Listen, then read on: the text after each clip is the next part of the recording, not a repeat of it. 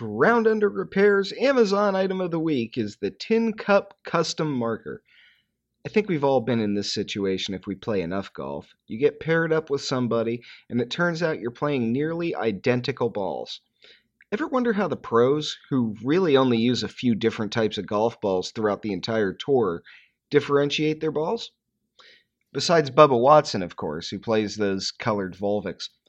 They mark them. If you put a mark on your ball, it'll be easier to tell apart. Follow the link on our Blog Talk Radio page. You'll recognize the image I chose from Breaking Bad, but Tin Cup makes a number of different designs. Make sure your ball is your ball. Get a Tin Cup. And now, I believe we have a tee time. From Florida, the golf capital of the world, I'm Tim Williams, and this is Ground Under Repair. Private golf clubs have been a staple of the game more or less since golf was created. All over the world, private golf courses serve paying members, and for the rest of us, getting in requires knowing somebody. Well, this week, that somebody is Henry Wallmeyer, President and CEO of the National Club Association. The NCA is a Washington, D.C. based organization that lobbies to protect and further the interest of private clubs across America some of which many of you drive by every day. Henry's going to take us through the gates and tell us all about private clubs. Remember, today we only have the guest pass, so I guess we're going to have to be on our best behavior. Well, Henry, welcome to the show. The NCA is an organization that focuses on lobbying. Tell us a little bit about your efforts in that regard. What kind of issues require input from the National Club Association? Okay, well, well, Tim, it's great to be on the show. Thank you very much for having me. Uh, National Club Association is a trade association located here in Washington, D.C., uh, with a main focus on advocating uh, for private clubs. Um, and you're right, people might say, well, what are you, you know, advocating or what are you lobbying on? And there are a lot of issues that are affecting uh, private clubs, the same type of issues that affect small businesses, because that's what private clubs are.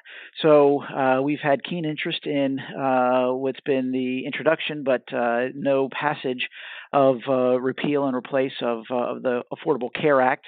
there are some um, aspects of that that we would have liked to have seen changed for the benefit of uh, of private clubs.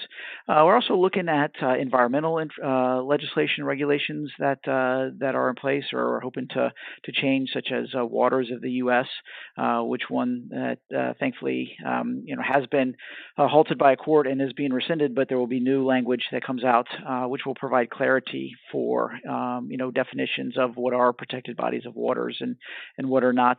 Um, a lot of you know other labor issues. overtime regulation was a very big thing for us uh, in the uh, in the golf community uh, because it is such a seasonal um, uh, endeavor, and so you know that would have been something that would have greatly affected uh, you know our our members, uh, our private clubs, um, and so thankfully we have seen that that again has been you know shut down by a court, is being rescinded, but there will be more regulation to come out from that.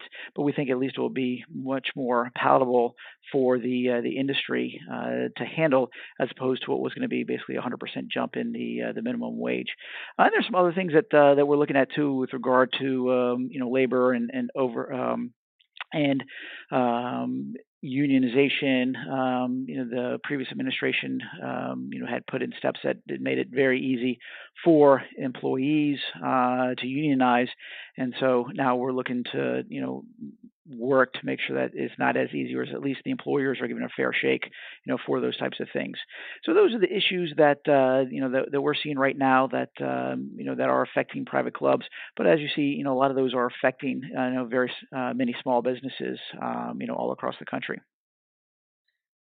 Well, and at the risk of getting a little bit political, I grew up around small business, and sometimes it just seems like they don't have much of a voice in government. So, could you tell me any other organizations the NCA might end up aligning itself with that also represent small businesses in Washington?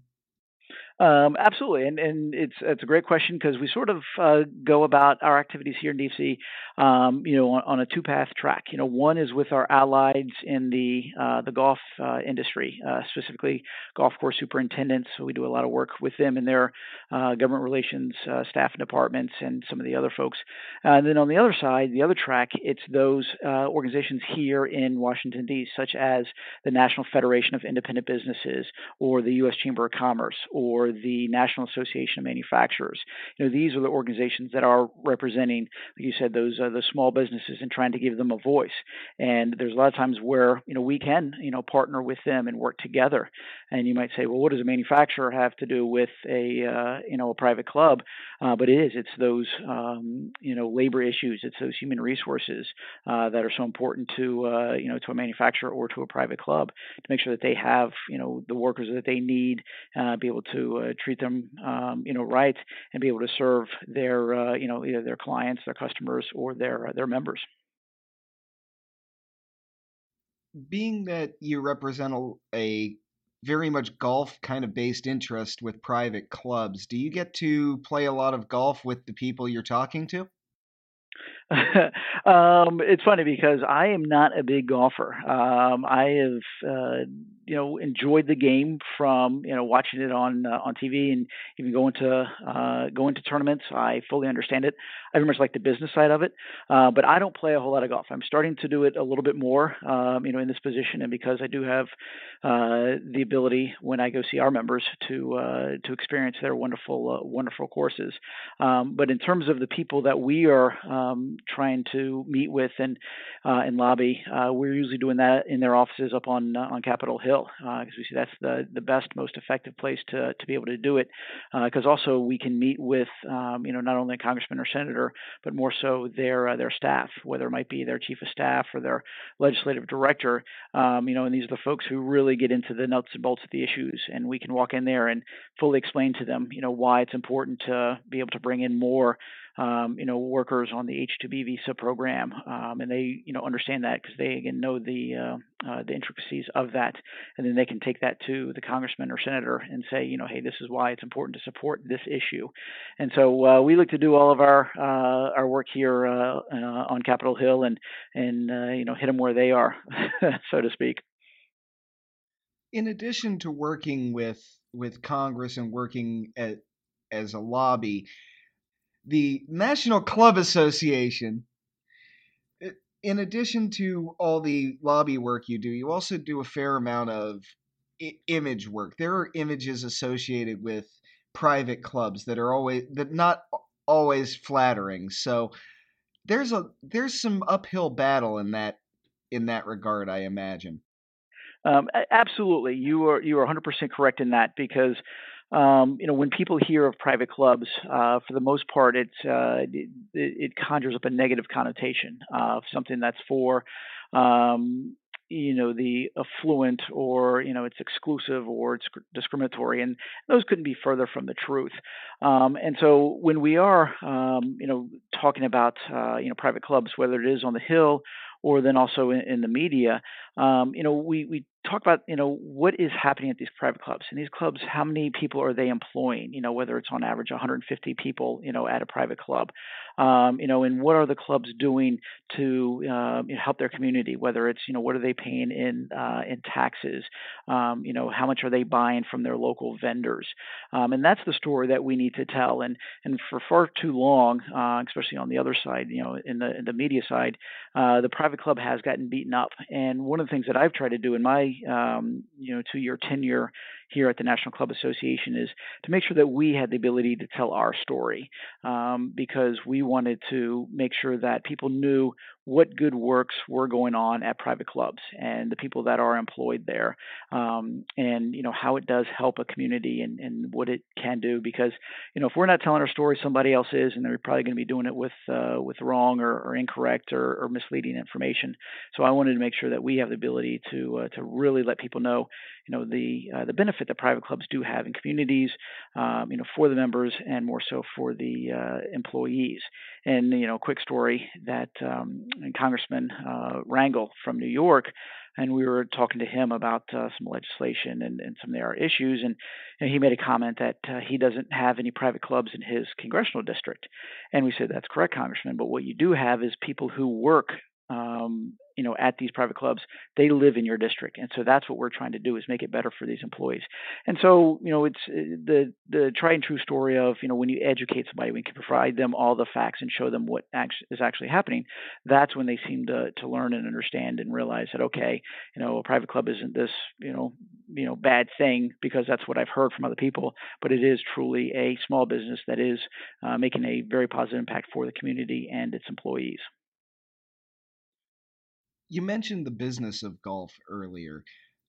I think part of the perception of public or private courses that you would have to get over is that they're somehow really flush with money and they all have have all this money because we hear what the fees are to join these clubs and we just think there's so much money laying around but of course people don't realize what goes into the business side of running one of these private clubs and how much money they actually have to spend just to keep themselves in business um, absolutely. Um, you know, and again, and you'll hear the stories of, you know, uh, XYZ country club's initiation fee is, you know, 85, 100, 120. Um, and you hear those because that is more the exception than the rule. Um, you know, I can tell you that that's not what the average initiation fees are, you know, for private clubs. Um, yes, there are, you know, clubs that are out there that um, are absolutely spectacular that can um, you know uh, provide uh, such great services that they are able to uh, to charge those those initiation fees.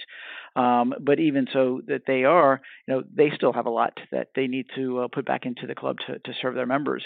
But for the most part, you know, club initiation fees and dues are are much more much lower um, much more um, available to um, you know to folks than you hear you know these the stories of these these very high end clubs. And that's another mis- uh, uh, perception that we're trying to change is that you know clubs aren't for everybody and, and they are. Um, you know they're they're becoming more family centric um, you know because they have to because of the um, society of how it is now and and the limited time that people have and especially families. And so you know with that you know the money that is being put into a club you know from initiation fees and from dues is absolutely going right back to being reinvested whether it is for you know the golf facilities or whether it is for improvements in the um, other facilities such as the health and wellness and a, a spa and a salon or you know adding more tennis courts or paddleball courts or you know putting up a golf performance center that's going to have your um, you know a, a simulator or um, you know uh, diagnostics uh, of anything that that you're looking to do. And um, so these are the types of things where you know money that comes into a club is generally you know turned right around and reinvested back into that club because that's what members are looking for. They're looking for that value and say okay well you know what am I going to be able to get from my membership and clubs need to be on top of that? Because if not there's a lot of competing entities out there uh, may not be another private club but it's you know plenty of other restaurants or other other um, you know entertainment factors that are out there that can get people's attention. And so clubs realize that that they need to be you know on the forefront of being able to provide members with such great um, activities and experiences. I think that's a great point that you brought up that they're not these aren't all the super exclusive clubs that we like to imagine. Yes, when looking at the member or the member clubs of the NCA, you see Augusta National in there, you see the Country Club of Brookline in there, but you also see a wider, wider range of clubs in there. There not all memberships are just based on a whole lot of money. There are a fair amount of courses out there that are private for other reasons. They're private to members of a profession or member people who work for a certain company. Uh, that is correct. Um, you know, and that's one of the great things about private clubs is um, it's that ability to um, be able to be in a community uh, and recreate with whom that you choose. Uh, and yeah, that line might be um, you know people that are you know work for a same uh, you know company, or it might be um, you know that have same um, you know belief systems, whether it might be religious or political. Uh, it might be you know based on whether it's uh, you know an all male or all female club uh, as well. And so that's a great thing that the fact that you know private clubs have the ability um, you know to do and uh, associate uh, with whom they choose. You know, as long as they're you know following the guidelines to uh, you know to be a truly private club. Um, you know, and that's you know again what we're um, you know working towards is trying to get people to understand that yes, you know there are some private clubs that have uh, memberships that are um, very exclusive to whom they want to let in, but that's fine because they have the ability and and the right to do that. And so we just we as an association, you know, need to make sure that those clubs are doing everything uh, that they're supposed to be uh, to maintain their private club status, so they have that ability to uh, to uh, associate freely. On our last episode, I was talking to Bob Donovan of the Francis Ouimet Scholarship Fund, and Bob pointed out something about private clubs that I had never really considered. That by being the main source of caddies and jobs for caddies, private clubs end up bringing a lot of young people to the game of golf. Uh, that absolutely true. That that is absolutely true. One of the things that we are constantly working with uh, our members uh, is helping them with their caddy programs uh, because we do see that as a way of um, you know one providing a great service to their members. Um, you know I don't know if you've had the chance to play golf with uh, with a caddy or not, but it is a uh, a great experience. Um, you know the the one time I was able to do it, I played my same golf ball all 18 holes because my caddy was able to find mine where I definitely would not have been able to. Um, so it's the being able to provide that uh, that service to a uh, to a member of a club uh, by saying you know you have a caddy who can you know help you uh, throughout your round of golf is a wonderful thing. But then to you know get these uh, you know kids involved in it uh, even better because it's going to introduce them to golf in a way that they may not have ever been introduced to the game because they didn't play. And say, well, hey, here's an opportunity one to learn the game and and you know learn the the very unique and interesting aspects of it, um, as well as you know earn money while you're doing it. And so we very much support uh, you know caddy programs that uh, that our clubs have, uh, whether it is you know the youth side or you know even on the uh, the full time on the adult side, um, because we do see that as an opportunity and a way to get people involved in uh, you know in golf. Uh, if you may not you know be playing the game or may not have the skill to play the game, but still to to be around it. And so uh, that's a wonderful thing. Um, you know that a lot of our clubs do have our caddy programs and a way to be able to introduce these kids into the game. Thursday Night Football is on Amazon Prime. That's right, you cord cutters out there can still watch this week's fascinating matchup between the New England Patriots and the Tampa Bay Buccaneers through Amazon. The Patriots are coming to Tampa off a loss to Carolina. The Bucs scraped by the Giants and they're thinking playoffs. If you have Amazon Prime, you can watch it anywhere. Don't have Prime? Good news. You can get a th- free 30-day trial right now in time to watch the Bucs and Pats. Just follow the link on our Blog Talk Radio page for your 30 day free trial. You get Thursday Night Football, Amazon Prime video and music, and two day shipping on a wide range of items for no added charge. In some places, you can even get certain items the same day you order them, no extra cost. Follow our link, sign up for Amazon Prime, and watch the Bucs game from wherever you are. Well, and it grows the game because much like private clubs, golf itself is always fighting an image of elitism and, uh, and of being shut off to certain people. But then you see, well, that scholarship fund was named after Francis Ouimet, who started out as a caddy and became a great golf champion. And there are certainly people like that. Jack Nicklaus started out caddying for his own father. So it's a good way to introduce people to the game and people who might not necessarily have come to golf in any other way. Um, absolutely. I mean, it's funny. Uh, the individual who, um, you know, works for us, does our uh, public relations work, started that same way. He started caddying as a kid, and now he's a, a very avid golfer. Um, but again, he got introduced to the game as a caddy, and if he hadn't, he probably would not be playing you know, today. So that is a, a very uh, good avenue for to to try to grow the game is to you know get these people in, and then when they have the uh, the time or the resources to be able to play later on. And not to belabor it too much, but it's also a, a good way of helping get them the financial assistance they need for college because there are an awful lot of scholarship funds out there for caddies that and not just the the one up in Massachusetts that I mentioned, but they're they're all over the country. So it, it's a great way to help. It, it's one of the great summer jobs and one of the great jobs for a young person to have. You mentioned there are also professional caddies, adult caddies, and we've spoken to the Professional Caddies Association on this show as well. We have a whole lot of respect for the Michael Grellers of the world. So so there's that as well. But I think it does that private clubs do a great service for for young people and high school students throughout the country. Right, absolutely, and uh, the Western Golf Association has the, uh, the Evans Scholarship, uh, you know, for caddies, which is a huge program. Um, and I was talking to a reporter for the Politico, which is a, uh, a DC-based um, publication, uh, and he started out as a caddy, was able to get a scholarship to go to University of Missouri. Um, majored in journalism and now writes um, for uh, Politico, and so it was all um, I won't say all, but it was very much um, you know, because of the uh, caddy scholarship that he uh, received to be able to go to uh, to college.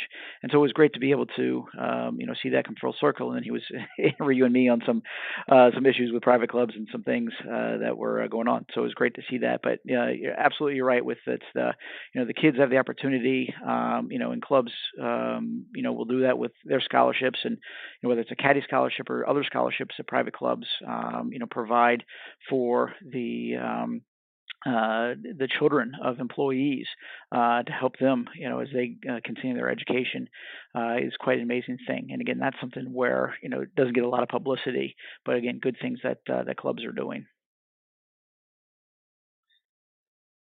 And beyond just adding all those caddies, are there other members the or other measures the NCA or perhaps some of your member organizations are taking to grow the game of golf that you're aware of?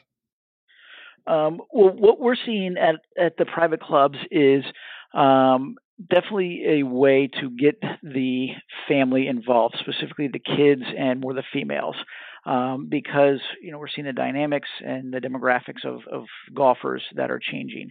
And so what clubs uh, can do, and they have the luxury because they've got that you know that, that membership that's built in, is they can say, okay, well we can put together you know events for you know three holes or six holes or, or nine holes, you know to get people uh, introduced to the game, or if they don't have a you know a full four and a half or five hours of play, come out here and play for a couple hours. So we're seeing a lot of clubs that are uh, promoting um, you know, playing, you know, just a little bit of uh, of golf. Uh, again, seen a lot of clubs that are building these uh, these golf performance centers, so you can come out and you can, you know, hit, um, you know, for an hour or so and uh, and have your swing um, monitored. Uh, you can do, you know, club fittings, uh, but then you know you've got the coach right there, and so you can just come out and do that for a little, you know, for an hour or two, and then um, you know, and then go on with whatever that you need to do. So we're seeing a lot more of that. We're seeing a lot of fun things that the clubs are doing. Um, there's one um, private club here in Northern Virginia that started a, uh, a wine event on Friday evenings for ladies um, who are not already involved in golf at the club. Um, and so uh, they would play three holes on a Friday uh, evening. Uh, there'd be wine at each of the holes as they're going around, and but it's a very social um, atmosphere. Um, they don't have to worry about you know the group behind them or mishitting because all the people who are playing uh, are beginners in golf, and so that's another way to be able to try to introduce people to the game of golf. You know, at a fun uh, level. Uh, but then hopefully, you know, after they get comfortable with that, then they would be able to go out and, you know, and feel comfortable playing, you know, six holes or nine holes and then ultimately uh, 18. So you're seeing a lot of things like that where, um, you know, golf or private clubs are doing things to, uh, to change how their members can come in and experience golf uh, and without it just being come in playing 18 holes and, uh, and that's it. Um, you know, and we're also seeing, you know, um, you know, courses and specifically one, um, outside of Chicago, Medinah, on their number two course, where they have uh, renovated it in what they call Golf for Life, where they've put seven tee boxes on every hole, and it's based on your skill level. So if you're a uh, you know younger person just learning the game, you're going to play from you know the closest tee box, and then as you get better, you move back, and then as you uh, get older and um, you don't have as much strength as you did as a uh, as a youngster, then you start moving forward again. Um, but it's always you know still a par four or a par three or a par five. Uh, there might just be you know big differences in the length of those, but it gives people the opportunity to you know to still have a shot at you know getting a, a birdie or you know or parring a hole um, based on their skill level. So we're seeing more things like that where um, you know clubs are trying to uh, make it more uh, inviting to all of the members uh, at their club to uh, to come out and play golf. Speaking of growing the game and as well as growing these clubs, for most of us, the only way we're going to get in to play a private club, at least anytime soon, is to know a member and to get that guest pass for the day. Can you speak a little bit to the importance of those guest passes to getting people to these clubs, to getting them to serving as an advertisement for things that often happen behind closed doors, but for something like a golf course, a lot of people are going to need to play it first, especially if that's going to be the main course they play. Uh, right, absolutely, and you know that's that's how you see most people who become a member of a uh, of a club is because they've been uh, invited by uh, by one or uh, most cases you know two members um, who are, are, already at that uh, at that facility, and so it is important for them to um, you know to invite them to come uh, you know and, and, see the entire club and, and, play the course, and but what we're seeing is that um, a club's um, you know process you know process toward you know membership or, or, new members is is changing. Before you know it used to be that they would sit down and, and, talk to a person and say, well you know here's your list of benefits, that's what you get, and this is how much it costs.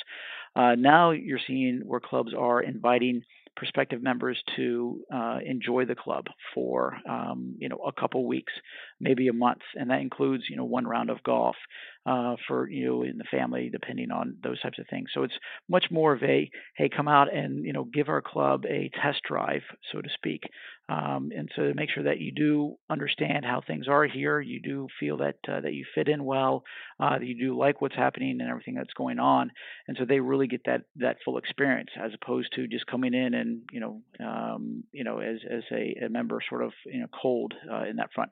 So, but it is absolutely important for you know current members of clubs to um, you know try to grow the game by inviting their friends to you know to come to that facility. And again, the friend might play golf but the friend's you know wife and, and children may not.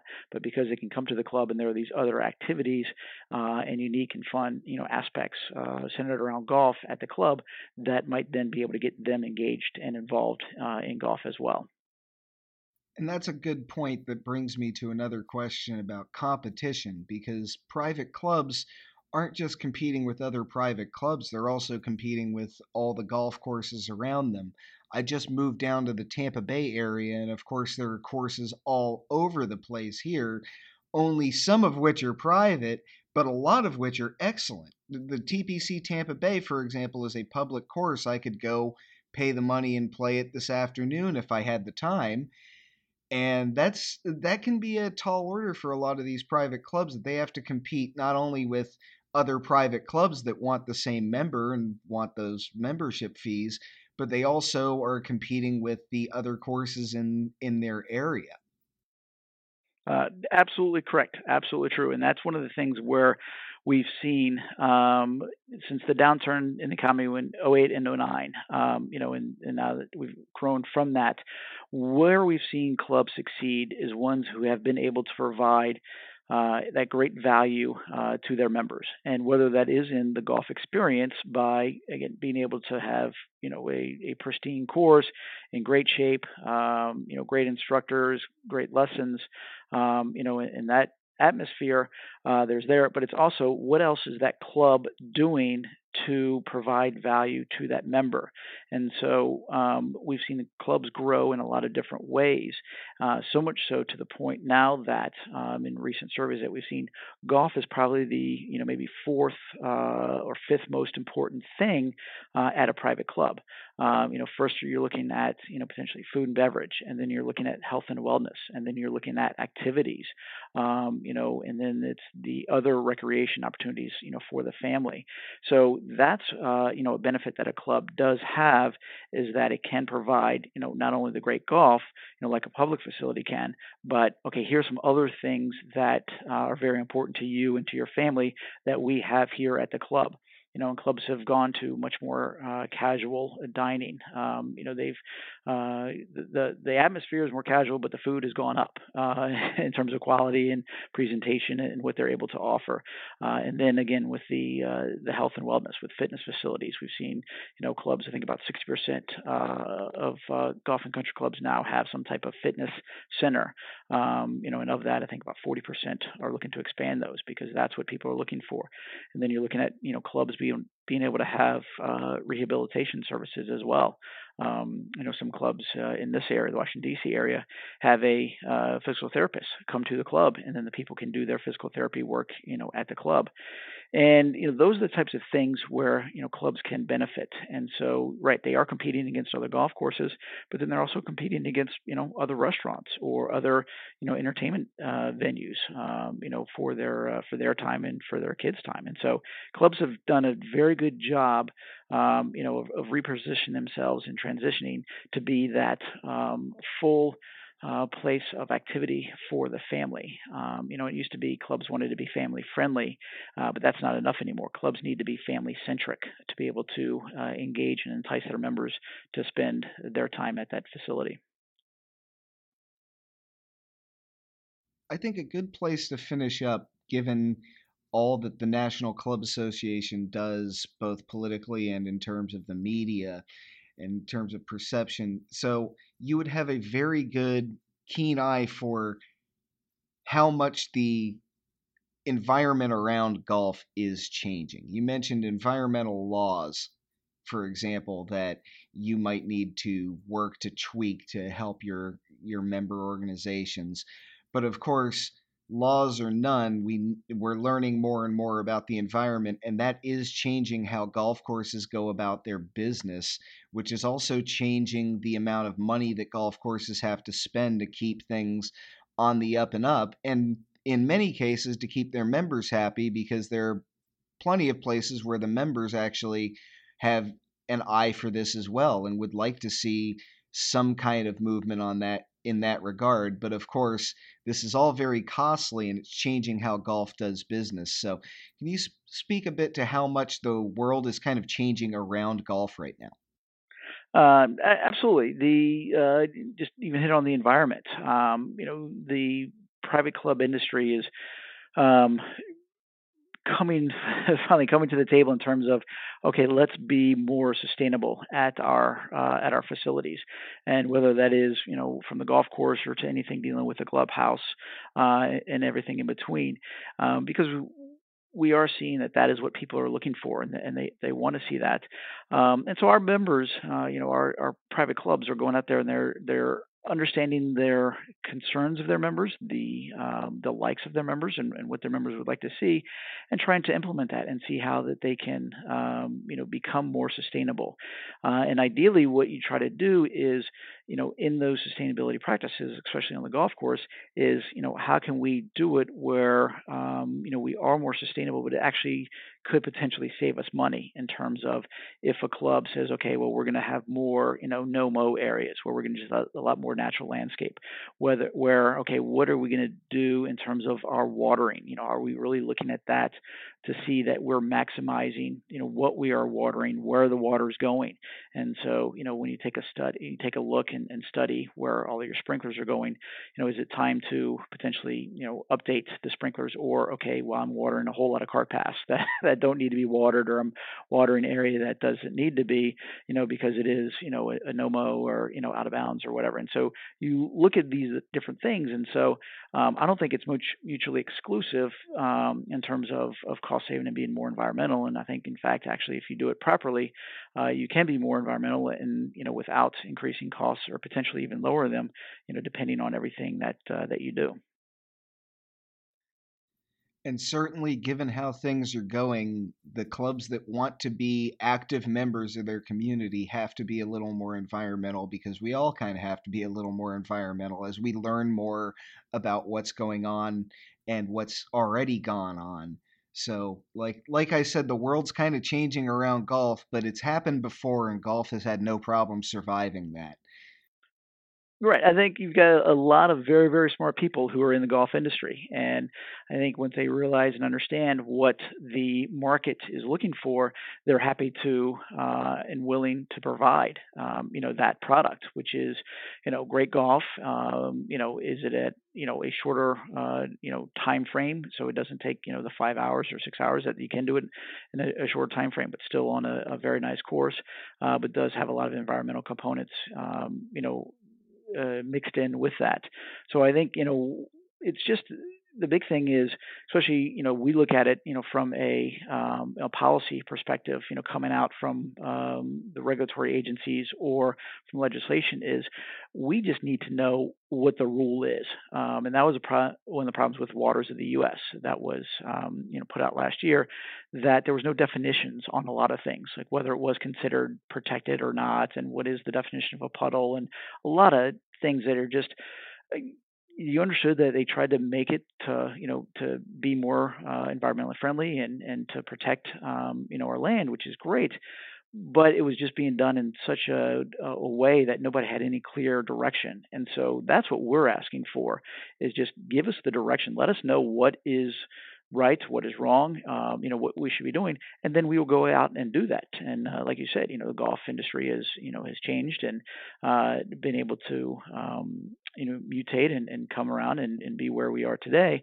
Um, you know, and we'll continue to do that. But we just need to know, especially, you know, here in DC, is well, what are the rules? You know, give us the rules, and we'll be happy to play by them, and then we'll put out a great product and succeed, you know, from that. But it's the ambiguity that really makes it tough for us to operate. That's our show for this week. Thanks to Henry Wallmeyer, President and CEO of the National Club Association, for taking us behind the gates and showing us a little bit about private clubs. Thanks to Amazon for allowing us to offer deals to all of you out there as well. Follow the links on our Blog Talk Radio page, we've got some good stuff for you. Please subscribe to this podcast wherever you get your podcasts. We're available on iTunes, Stitcher, and Blog Talk Radio. Got a lot coming up. Moving to what I consider the golf capital of the world has given me so much more material to cover. I'm Tim Williams. This has been Ground Under Repair, where golf is for everybody. Until next time, I'll see you out on the course. Fairways and greens, everybody.